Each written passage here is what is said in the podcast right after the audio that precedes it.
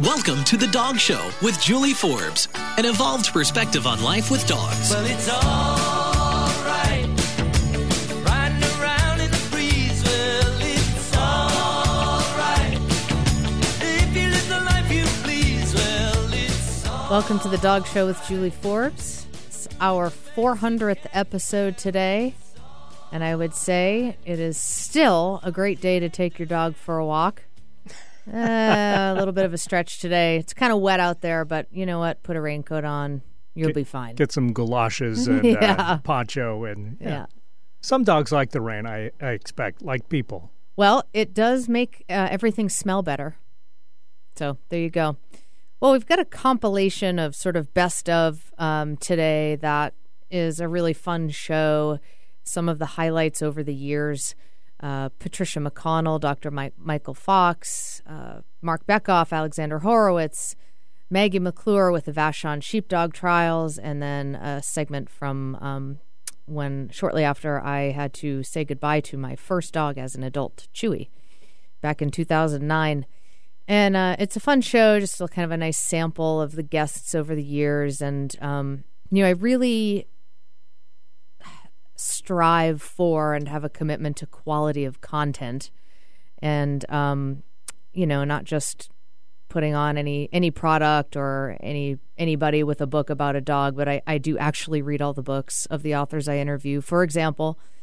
And um, it's part of what has me enjoy doing the show so much. And um, it is also a reflection in our sponsors. So I wanted to say, and Eric, I have a little thank you for you and your dog. Uh, I've got you some more goat's milk to oh, take home. beautiful. Yeah, Abby will love that. St. John Creamery raw goat's milk. Uh, they're a local farm here. You can get goat's milk pretty much wherever you are in the country at pet stores, but if you live in Western Washington, definitely reach for St. John Creamery.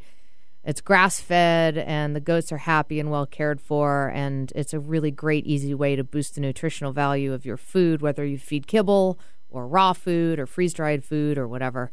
Um, and then, of course, Farm Dog Naturals. We're just loving their products. Their skin salves, the healing salves work so well. We're using it on everything. We've even used it on the goats. Um, and it's just great. And that's farmdognaturals.com. They've got a small line of household products for your dog. Um, and then stjohncreamery.com as well, raw goat's milk. Love these two companies and are so glad to have them on board. So enjoy this show uh, today, this uh, compilation of uh, highlights from over the years. Um, so I selected six uh, segments of varying degree, uh, varying times. Um, from some, most of them. Let's see, five of them were interviews, and then the one that I chose was uh, the show that I did which was a week and a half after my dog died. Um, an important uh, show, just r- me reflecting on, you know, or sharing what I'm going through. And then we had some listeners calling in actually on that show. That was dog show number 31. And here we are at 300. Going Um, all the way back to 2009. I know. You can believe it. I know it.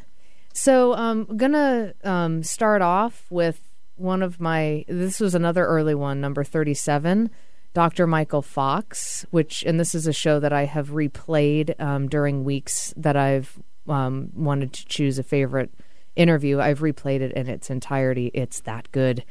But the part that I specifically picked out was the part that um, Dr. Fox is talking about prescription um, prescription diets for dogs and uh, and uh, really talking about the Institution of Veterinary Medicine. So we're to play uh, Dr. Fox's interview, and then we'll be back in just a few minutes, and I'll introduce the next one. So enjoy this compilation of uh, best ofs of the Dog Show with Julie Forbes, and here's my interview with Dr. Michael Fox back in 2009.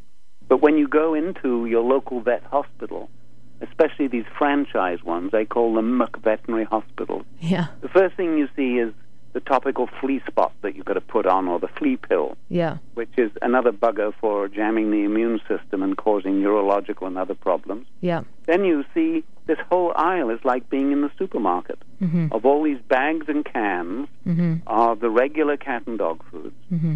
which the first ingredients are generally chicken meal, whatever that is, and then corn or and soy byproducts and so on, which is food that is not fit for a dog or a cat.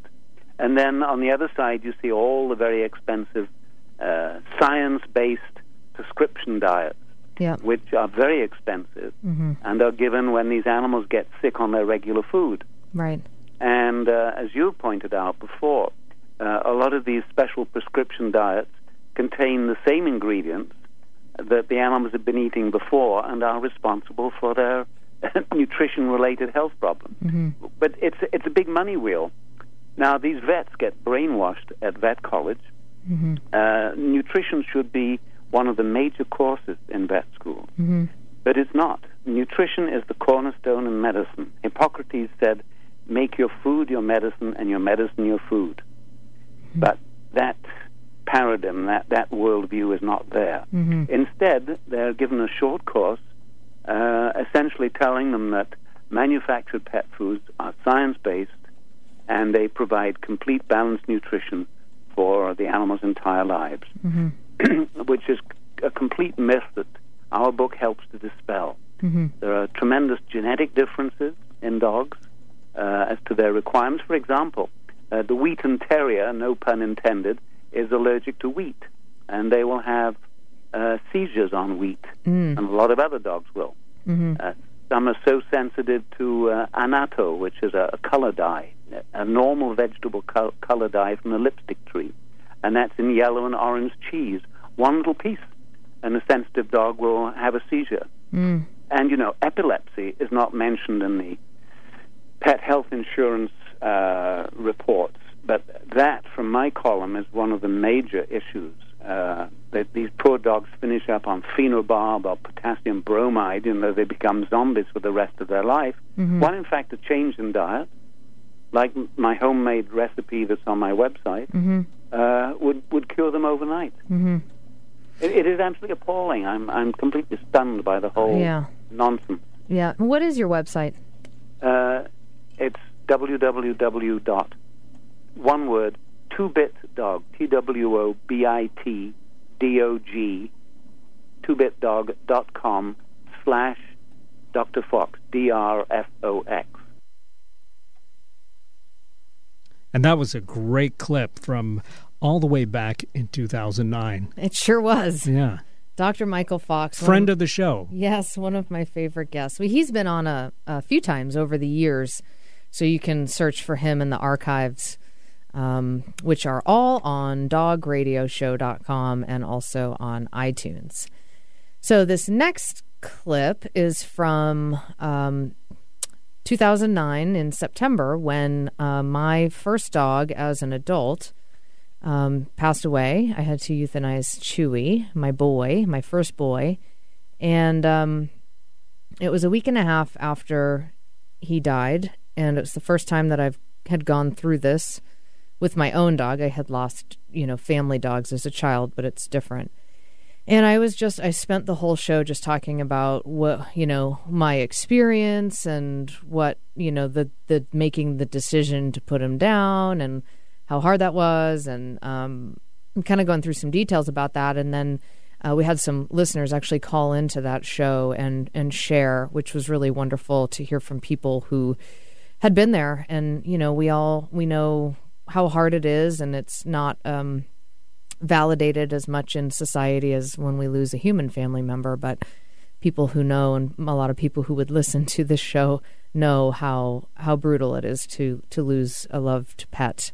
So um, you can hear the grief in my voice in this one for sure, but it really brings up some important information I think around end of life experiences um, with pets, and uh, you know to better to better, best equip everybody to you know go through that process as smoothly as possible. So this is from Dog Show number thirty one back in two thousand nine.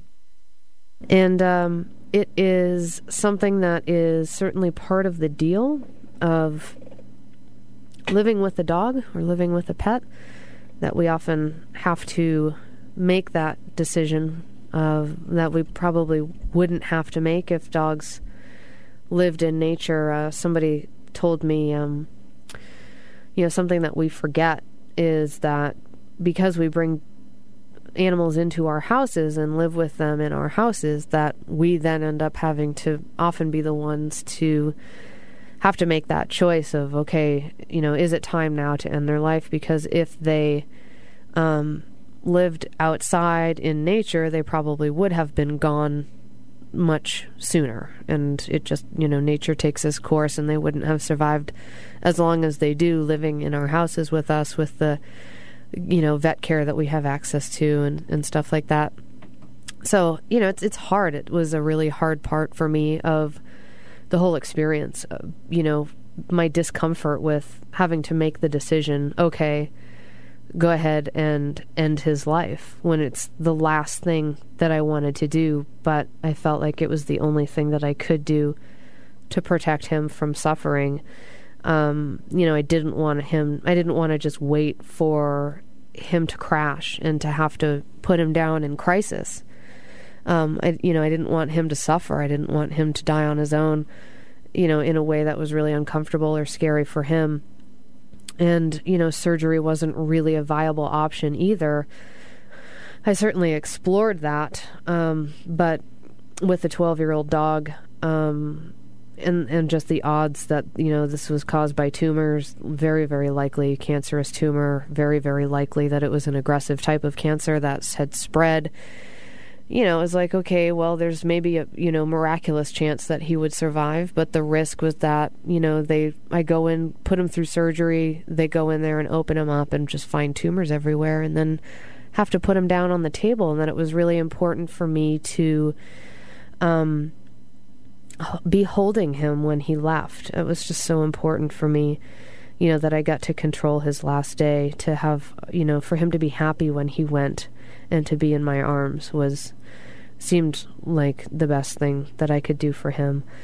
Um, but man, it's uh, it's not easy. That's probably the hardest thing that I've had to go through. Uh, one of the hardest things for sure. Uh, we have Heather in Seattle on line one. Hi, Heather. Hi, I just tuned in, so I didn't get to hear a lot of about what you were talking about, but I understand you're you just went through having to put your dog to sleep. Yeah. Yeah, and I I've had to do it before, um, and um, I'm in a position now where I have a very very old dog, Yeah. and it's very difficult because I too want to have some control over how how it happens, and I, I struggle every day almost with do I do it sooner than later? So she's at home and comfortable Yeah. um, or do I just kind of let things take its course? But I'm also terrified. I don't want to end up in a emergency situation where it's chaotic and stressful, and she's at the vet and that sort of thing. So Yeah. I don't know what your experience was, but I know I know how hard it is. I mean, even the last two dogs I've had to put to sleep were older, but they were ill, and it was very obvious. Yeah. And with with my dog, it's like she's just old. she's just really old. She's 16 and Mm. she's hanging in there. She loves her walks and loves eating still, but it's still you just it's Yeah. the hardest thing. And I I'm sorry. I know I I know how hard it is. So Yeah. um, but I don't know. All I can say is Yeah, I'm sure every you've dog owner, owner out there has to go through it, just like you said, and it's so difficult to be to have to make that choice for another living thing. It's Yeah. really excruciating. Yeah, it really is, and there's no real there's no real easy way No. around it. It's like damn, No. damned if you do and damned if you don't. Yeah.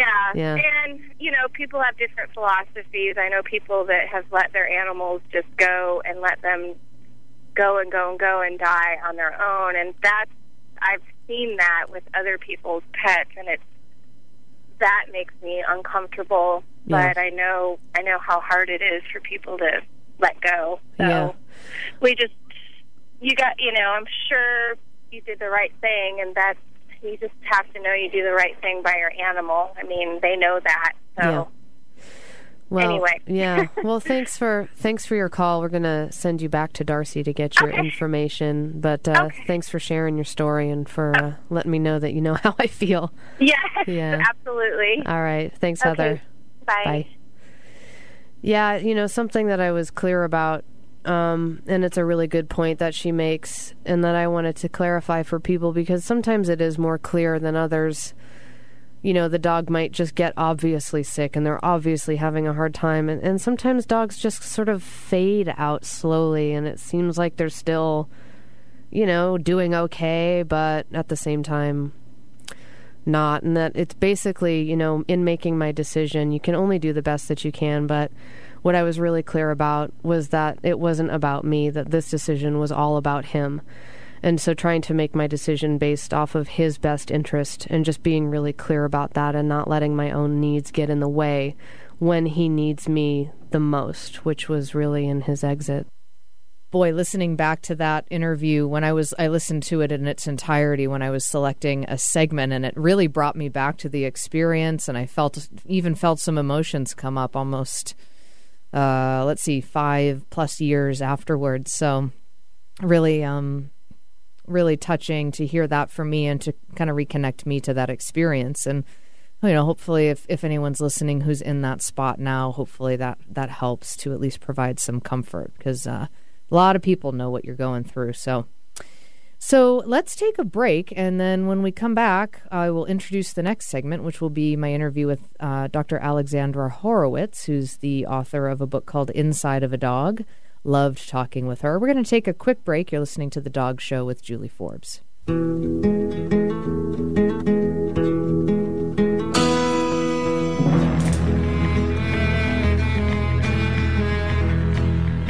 I love my dog as much as I love you. But you may think my dog will always come through. All he asks from me is the food to give him strength. All he ever needs is love, and that he knows he'll get. So I love my. This is Martha Norwalk. Every Sunday morning, beginning at 9 a.m., thanks in part to the Northwest School of Animal Massage, we cover the world of animals. This week, October 30th, it's an encore presentation of Harmonic and Energy Shifting Sunday with Jude and Paul Ponton from Whispering Dragon Center in Seattle. Hear them in the studio with their acutonic forks, Tibetan bowls and bells, pua and didge, doing remote sessions for listeners and their animal friends. You can benefit from the energy just from listening. Martha Norwalk's Animal World, Sunday morning, 9 a.m. to noon, right here on Alternative Talk, AM 1150. Eric, people ask me to help them with all sorts of doggy challenges. I can only imagine. Oh, yeah. Dogs jumping on guests, new puppy questions, behavioral challenges like fear and aggression, even dog food sensitivities. You name it, and I've probably worked with it. But can you help people even if they don't live in Seattle? Absolutely. I've had great success with phone consultations and have even Skyped with people and their dogs from all over the country. Every dog should be approached as a unique individual. I've talked about this over and over again on the show. That's one of the parts of working with dog training and behavior that I love the most. Every client is different. If you're listening and you need help with your dog, just get in touch. I'd love to get you pointed in the right direction and answer all of your questions. Email me, host at dogradioshow.com. That's me, Julie Forbes, host at dogradioshow.com. I look forward to connecting. Wait, dogs can use Skype? We're really living in the future.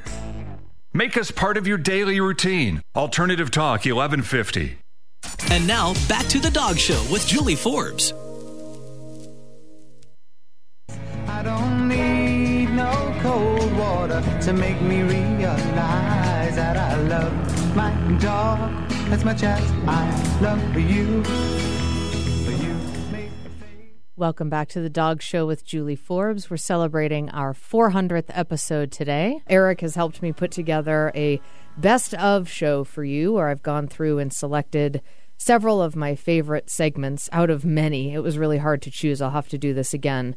Um, so we're going to keep going. And uh, next, I'm going to play a segment from my interview with Alexandra Horowitz, who is the author of a book called Inside of a Dog. Really recommend this book. Really, really interesting. She does wonderful work and was really a joy to talk to. So enjoy my interview. This was Dog Show number 226, my interview with Dr. Alexandra Horowitz.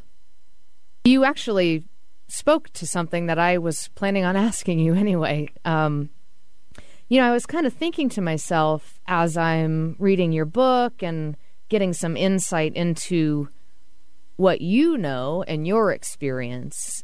And uh, I'm curious because of the depth of how you've studied and observed and your education and and all of that because you also talk a lot about Pumpernickel and um, who has since passed, and then Finnegan, who is your current dog.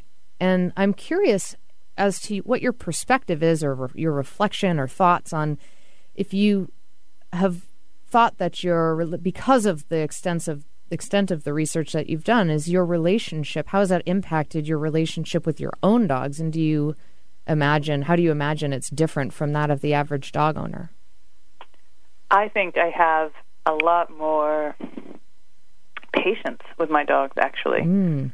than uh, I did before, and maybe than the average dog owner. If maybe I was an average dog owner, I was a, I was I was always interested in and, and sensitive to animals and concerned about their plight, kind of, and you know wanting things to go well for them, and that included my own dogs. But I also left my dog all day while I was at work, and at the time I didn't think about that.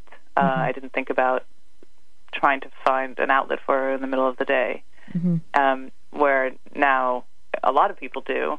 But uh, at the time, it wasn't that cur- uh, au courant, and and I just wasn't in my mind, you know. So I there was some leap of thinking, empathizing, kind of that I hadn't gotten to that I now really have, and that means that I am very attentive all the time to their you know who they're with, what they want to do, what I'm providing for them, if something is troubling for them. And I don't think it's obsessive at all. It's very easy, just Yeah. the way you're thinking about another animate thing, and you're Yeah. in the room with you. You know, who provides a lot of um, like a great relationship for you. And I also am, am have changed my walks a lot with them. Um, When I lived with Pumpernickel, I would we really started doing these smell walks, as I described in the book, where uh, she was getting on in years, and so she didn't really want to have as long a walk to begin with. And our, but my idea of the walk was still you go out to get a little exercise or to allow her to relieve herself, etc. And then it changed to just go some follow her nose basically and, and stop when she wanted to stop and dig her nose into something for five minutes. Just stop there. right because they will that to happen. they will stop for five Yes. minutes and just smell and smell and smell yeah Right. And with my own dog, with my dogs now, I live. Actually, we have two dogs um, now.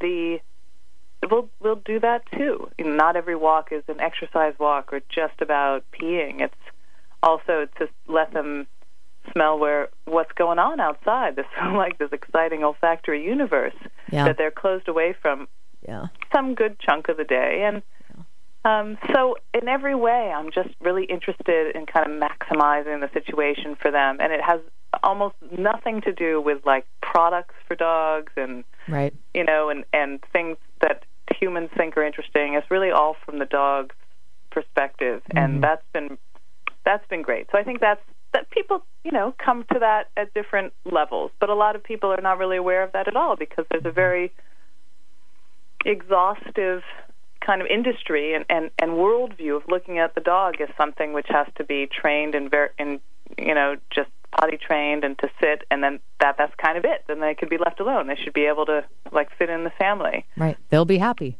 They'll be happy. Our dogs are always happy. They're Yeah. you know and that's that's kind of consumed our consciousness. Mm-hmm. and so people have gotten away from that certainly you know Yeah. but uh I'm, I'm on the far end of that, you know, and I'm, and I'm sure I have a ways to go. I'm, I have ma- many more things to learn, and Yeah. my relationships will change with them still. I'm sure of it. Well, it is something that I talk about. I've talked on the show about plenty of times in the past and on a regular basis with my clients because what I'm doing is teaching them how to communicate with their dogs. They have expectations. Oftentimes, I'm working with challenging behaviors and uh, you know understanding well why is the dog doing it first of all and then talking about a solution. But i'd say one of the biggest things and most common things is that people just are not present. I mean in general let alone to their dog because things are so i mean everybody especially in seattle is glued to their phone and you can do five things at once from your phone and everything is faster faster faster. And when your training or working with a dog or trying to modify a behavior, you got to slow down and just get present.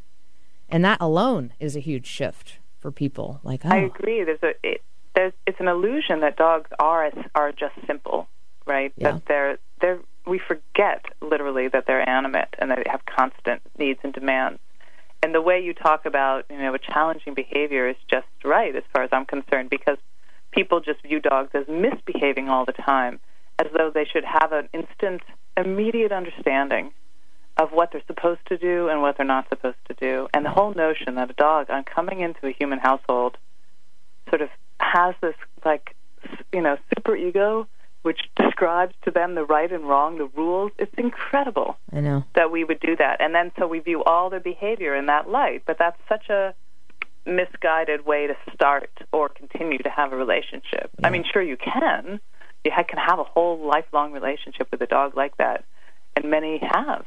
But mm-hmm. I think it's so much better to not use misbehavior, for instance, and as you say, slow down and look at their dog and see what's happening that causes the behavior and and sometimes just that can change it. Yeah, for sure.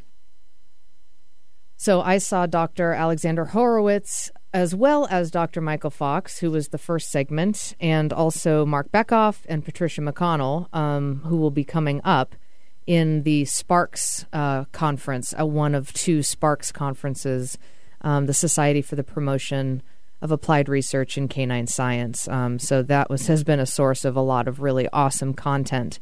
So next up is uh, Marc Bekoff, who's the author of the Emotional Lives of Animals. And he and I had a really interesting conversation about uh, how animals experience emotions. You know, we, of course, specifically talked about dogs, but really wonderful book, The Emotional Lives of Animals, with Dr. Marc Bekoff. So enjoy my talk with him. So, you mentioned the word anthropomorphism, uh, which flies around all over the place, um, more so in the past. Um, in the field of you know my field dog training and behavior but i think in animals working with animals in general. And it means to attribute human characteristics to non-human animals. And it's like you've said it's actually becoming more it's not shunned the way that it it was always said don't anthropomorphize don't anthropomorphize.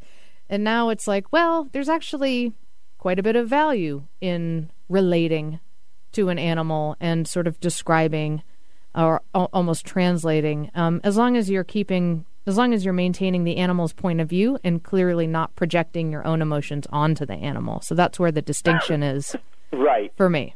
Right. Um, I mean, anthropomorphism is basically the attribution of human characteristics or traits to non-human entities. And you know, another example would pe- people talk about angry thunderstorms or angry mm-hmm. uh, tornadoes. Uh, I mean, the deal for me with anthropomorphism, I call it an, one of the A words, is that it's been used, or the critics have been duplicitous about it because um, an example that I've written about, and there's others, is if I say, for example, that an elephant in a zoo isn't happy, the critic will say, "Oh, you're being anthropomorphic. She is happy," and then it gets really quiet. And the reason it gets quiet is simply because to say that an animal is happy is to be anthropomorphic. And so my take on it is that once again, if you ascribe to solid biological and evolutionary theory, especially once again Charles Darwin's ideas on continuity, then when we talk about a dog being happy or a dog grieving, we're not inserting something human into them. Mm-hmm. We're discussing their own emotional lives.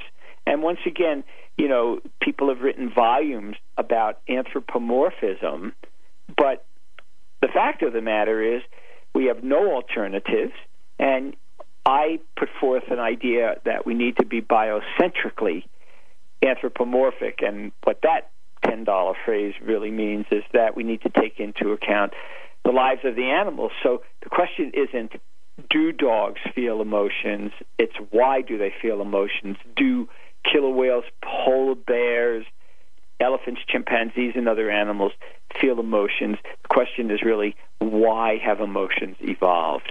Would you say it's accurate to say that the term anthropomorphism is coming from the assumption that humans are the only animals that actually experience emotions in the first place? Yeah, I mean historically, you know, you know that's basically how it was, you know, used. It was, yeah, I mean, I hadn't thought of it that way, and I and I think that's a really good way to think about it. Is that we're attributing something human to non-human animals, um, and they really don't have it. Yeah. And I think it does it does so acknowledging that animals do experience emotion. It also too, I mean, I hear people all the time sort of misdiagnose their dog's behavior and say, "Oh, well, you know, she's doing this to get back at me," or, you know, sort of it's like, "Well, no, I can see how it would feel that way to you, but actually an understanding from the dog's perspective, these are actually the reasons why this behavior, you know, why the dog is expressing this behavior. So I think it does happen. It's not like, oh, it's just a free for all now and we can start, you know, relating to our dogs as if they're people, but really knowing where that line is. Right. I mean, yeah, I mean, we can be, you know, some people say, well, look, you know, so and so was wrong about this or you were wrong about this. And, you know, there's a, there's a number of, you know, comebacks. One is just because you're wrong some of the time doesn't mean you're wrong all the time. But people also misread the literature. So here's a really good example that centers on dogs. Alexandra Horowitz, who will be at the meeting in mm-hmm. Seattle, Yeah. did a study, and she discovered that humans were not very good at reading guilt in dogs. Okay, they would think the dogs were behaving guilty when in fact they weren't, or they they would they would say, "Oh, the dog is behaving guilty because they did something and they didn't." But Alex did not say that dogs can't feel guilt. She just said we're not good at reading it, and that is a huge difference um, in you know conclusion. Mm. And so, I mean, Alex is a good friend of mine, and I've talked to her a lot about it. And I wrote an article for Psychology Today about it because a very popular book came out a couple of months ago and basically said that Alex Horowitz discovered that dogs don't feel guilt. So I'm not sort of beating it to death. I'm basically saying that, yeah, you have to be careful. But I would have to say that, you know, the vast majority of the time when you watch two dogs play, they're enjoying themselves. And when it gets to the point where they're not, one dog may break it off or refuse the play solicitation from another dog. Yeah. But I think it just is absolutely stupid to say that we don't know whether the dogs are enjoying themselves. And once again, we've got the same thing with tickling and joy in rats. I mean, Yeah. these studies were highly invasive, and I, they're not the mm. kind of studies that I support, but they were done. So if we look at the results, once again published in really highly prized peer reviewed professional journals, we see that rats are mammals. They have the same neural architecture that we have for emotions. So, once again, I think it's just robbing animals of their emotions and pondering, you know, whether they feel this or that is it's just a waste of time. I, I really, really mean it. Once again, the question is: is why would joy evolve? Why would grief evolve? Why would jealousy, resentment, embarrassment, and empathy evolve? Not if they have evolved. Mhm. Yeah, there are it does seem to be that there's personally I've heard of some studies that have been done and it's like why do you have to study this to know that it's true? It's like you're you're studying what's obvious to pretty much everybody I think who's out there. We just proved it, you know. Right. Um, I mean, you know, I'm I'm a scientist and I love science, but you know, it's I always say it's not the only show in town. But I think you can't just look and you know pick certain things like you pick potato chips out of a bag because they support your theory. I mean, the research done on empathy in mice that was published about seven years ago was horrifically abusive. yeah. It was done by neuroscientists at McGill University and published in Science magazine. Well, people could say, well, you know, mice. We know mice. Uh, you know, we knew mice. Um, you know, display empathy. Well, we didn't quote know it in the scientific sense, but now we do. And same, like I said, with rats and pigs and you know many other animals. So we don't need to study it anymore. And the fact is, now that we know that they display empathy, and now that we know they're sentient and they feel pain, this should really be driving us to radically changing and improving our standards of conduct for research. Love talking with Marc Bekoff. Such a great guy, great ideas, and I just love the voice that he's bringing to this topic about animals and emotions. Really important that so a lot of people still think that animals don't feel emotions, and they indeed do. Um, so I chose this next one. I've had some really wonderful conversations with Maggie McClure um, over the years. I've had her on the show a number of times in promotion of the Vashon Sheepdog Classic, which is one of my favorite events every year in the Seattle area. Um, so I talk with Maggie about herding breeds and um, that that world because the Vashon Sheepdog Classic is a sheepdog trial, so it's mostly border collies herding sheep, and you get to go and sit on the side of a beautiful uh, farm and watch these dogs do what they were designed to do, and it's there's a lot there to talk about. So this is a little bit of uh, my conversation with Maggie McClure, but you can of course find her interviews and all of these archived in in their entirety at dogradioshow.com and you can also fetch them at iTunes as a free audio podcast. So enjoy my talk with Maggie McClure next of Vashon Sheepdog Classic. So Maggie, I have a question that um, I some of my clients I've sent some of my clients to you for herding lessons and and then just in general talking about their herding breeds. And one of the questions that they ask me frequently is, but if I take my do- like, will taking my dog herding amplify their herding drive, and so would it therefore be like, would they start wanting to herd everything, like you know, the vacuum if they don't already? Um, Right. Have you had any? Um, I know you've had experience with it, but any Yeah. thoughts I, on you that? know, my thought is that the, we the dogs are pretty um, conceptual, so I, I do believe that if you have a dog who wants to say herd your children or something inappropriately, the, taking them to stock and having them learn about thinking and hearing you when they're in a, a high drive kind of mindset it's only going to help you have more control over your dog because we can just say, "Oh, you know, time to stop. You need to you need to come away from the sheep now, or now you can." So we can control their access um, to the stock, which is hard hard to do with the local squirrel at the park.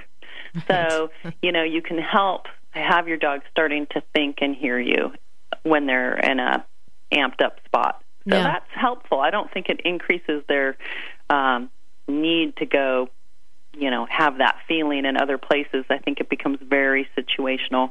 Yeah.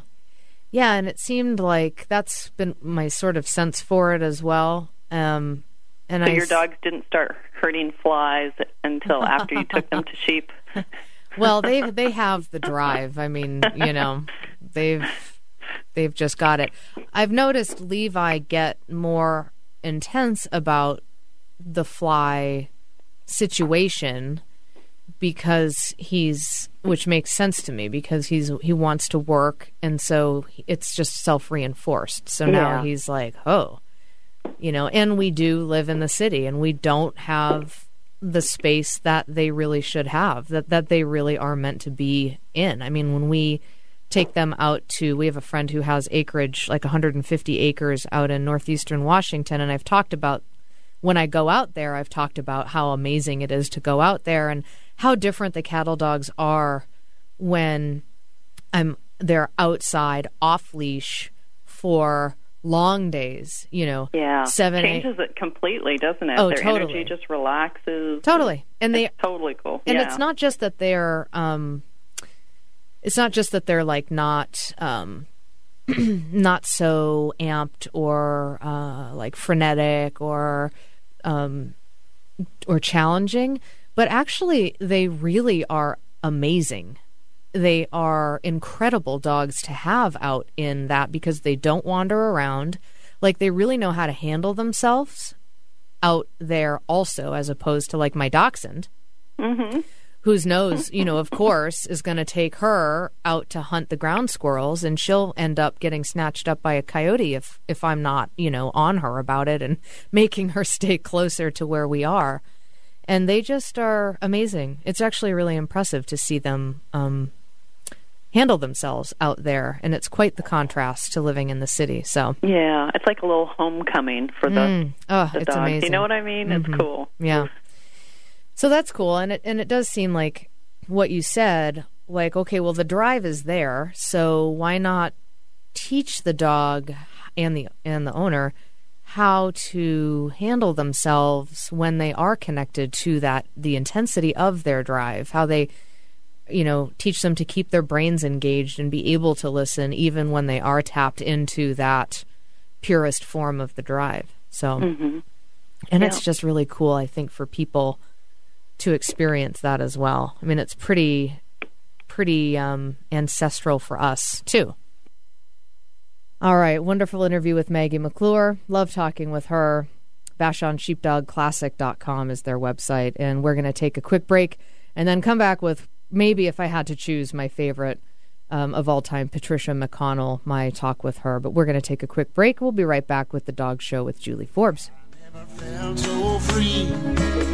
Was just my dog and me.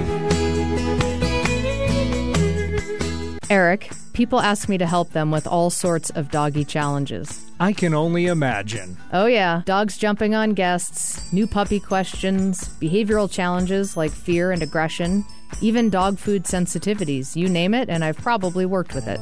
But can you help people even if they don't live in Seattle?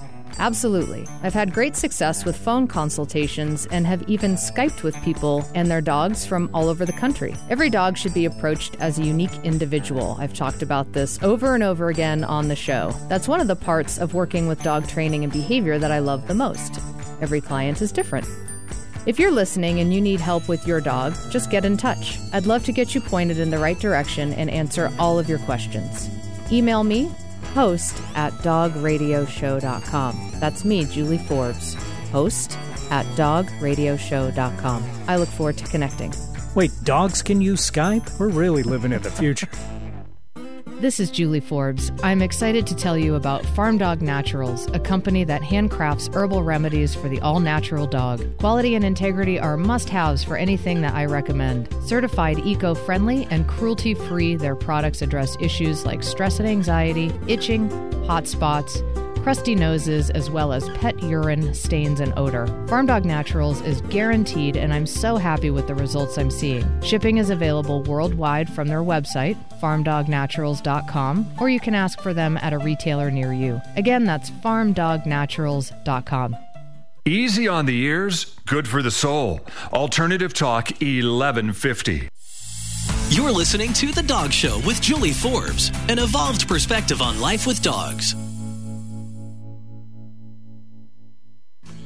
These dreams for free. Yeah, just my dog and me. Welcome back to the Dog Show with Julie Forbes, celebrating our 300th episode today. Just want to, before I run out of time, uh, I want to say such a big thank you to Eric for all of your help over the many years. You do such a great job, Eric. Thank you. Yeah. Thank you. Okay, so um, Patricia McConnell is up next, one of my all time favorites for sure. Be sure to look up this interview in, t- in its entirety. This was Dog Show number 276. Enjoy. Getting right back into our conversation about dominance, and um, you had said on break that you wanted to get into, and I do too, um, where, what, what role or not does dominance play in dog training? I would argue none. Okay. I, I would argue virtually none for a variety of reasons. One, I don't really want to think about trying to raise my tail base. we, can't, we can't do, we can't communicate with dogs the way we would like to sometimes. Um, so, so that's number one, you know. And I think a lot of what people think of as quote being dominant is just completely confusing to dogs because it has nothing to do with the way they sort of work out their Yeah.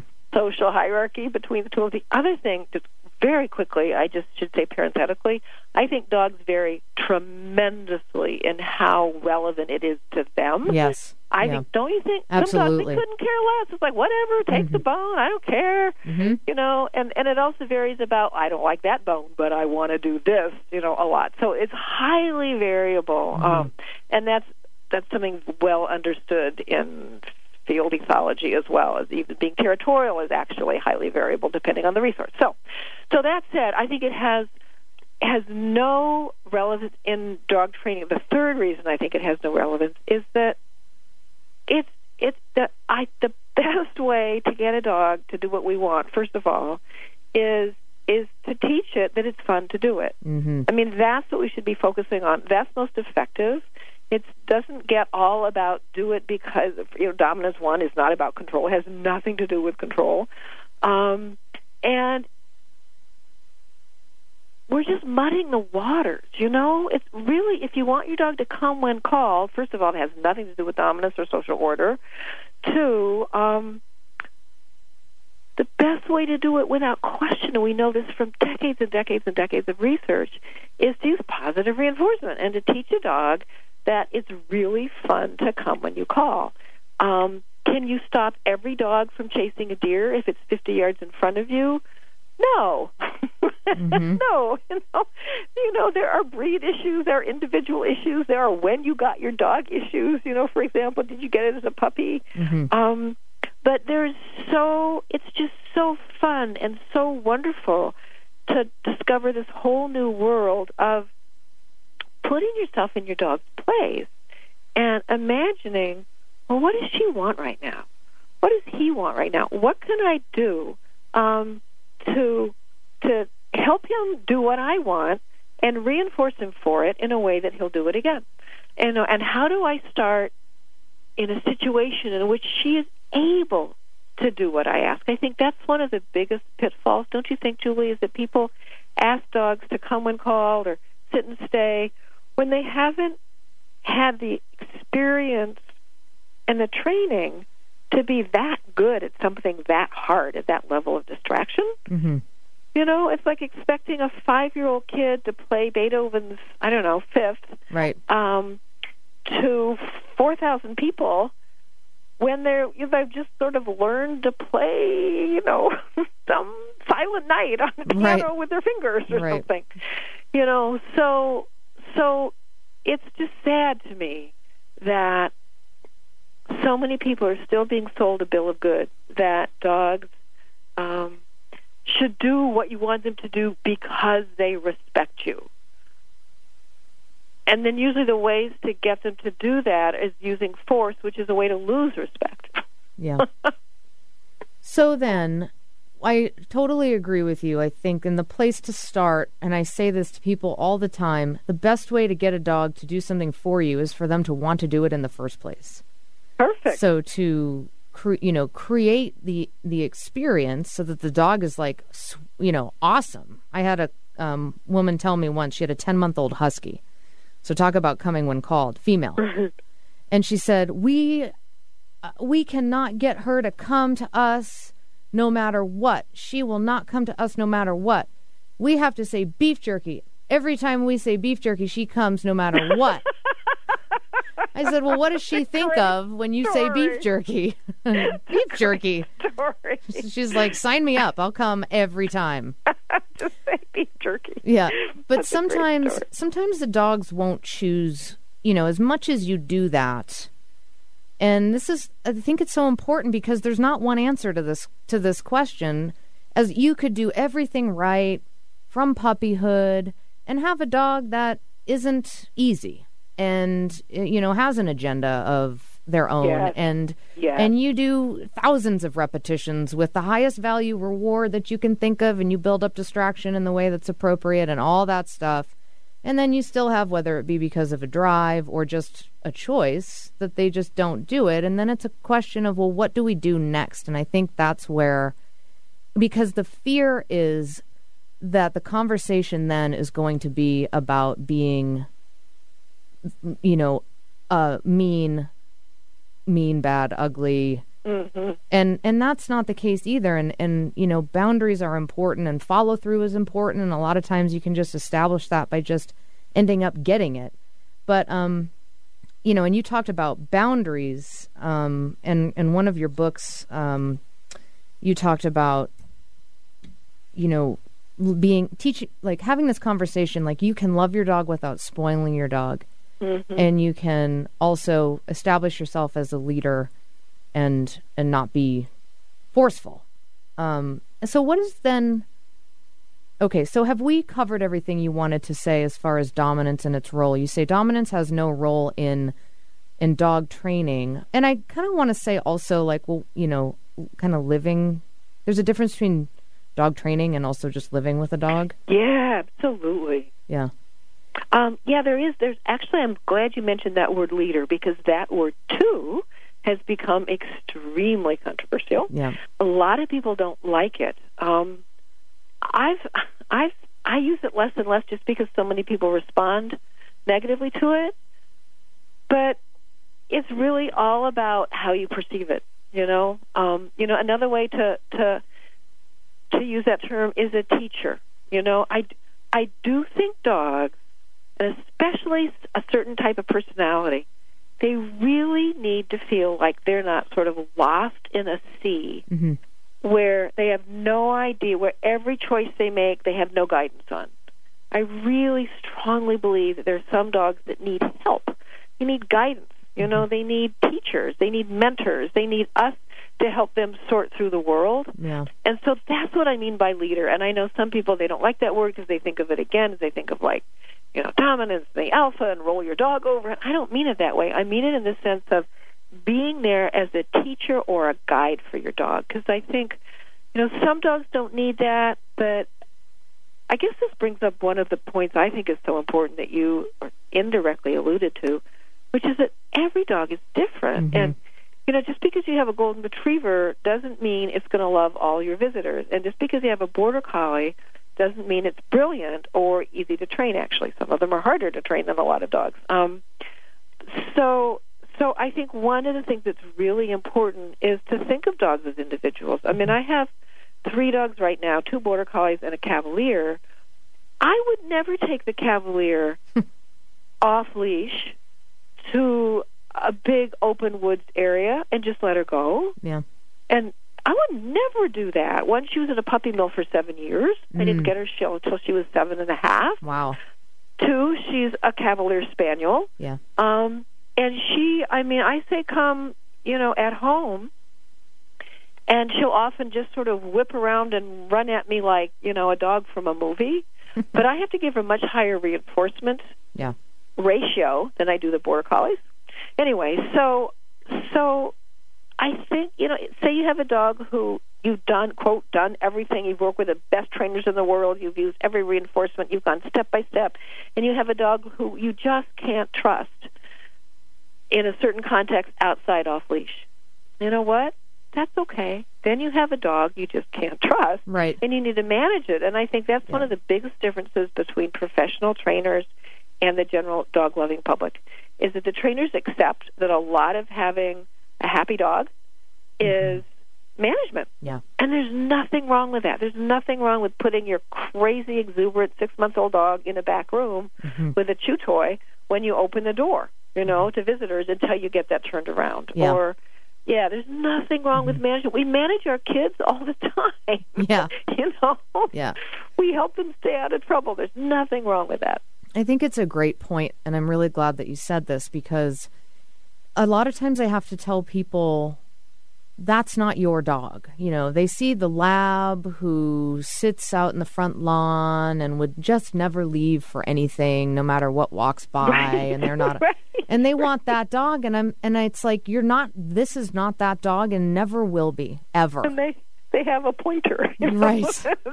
And I think it's im- important to have a reasonable and appropriate expectation for the you know every dog as an individual, just just for them to be the best version of themselves that they can be. Oh, I think that's so true. And and you know, adding on to that, I think so many people feel guilty Yeah. because their dog isn't that fancy, stereotypical. Lassie Rin Tin Tin dog. And the fact of the matter is, there are very few of those. Very Yeah. few of those. Um, and almost none of them because there's always something. You know, Lassie probably peed in the kitchen and we didn't know it because June cleaned it up. That's or, right. you know, They edited that part out. they edited it out. Yeah. Right. right. Such an awesome interview with Dr. Patricia McConnell, one of my favorite guests over the years. Uh, one that I didn't include in this compilation, but was another favorite, was Temple Grandin for sure. That was uh, in March of 2015, the first time I interviewed her, and then I interviewed her again this year. So you can find all of the complete interviews of all these great guests, in addition to all the other now 400 episodes archived on our website, dogradioshow.com. You can also go to iTunes and download them all as a free audio podcast. And we post most of our episodes through our Facebook page as well through SoundCloud. So you can go to Facebook and like The Dog Show with Julie Forbes. Thanks for being with us today. We'll be back next week live here on Alternative Talk, AM 1150. You've been listening to The Dog Show with Julie Forbes, Wednesday afternoons at 2 on Alternative Talk 1150 AM. Never miss another episode. Listen to our podcast online at dogradioshow.com or download them for free on iTunes or SoundCloud.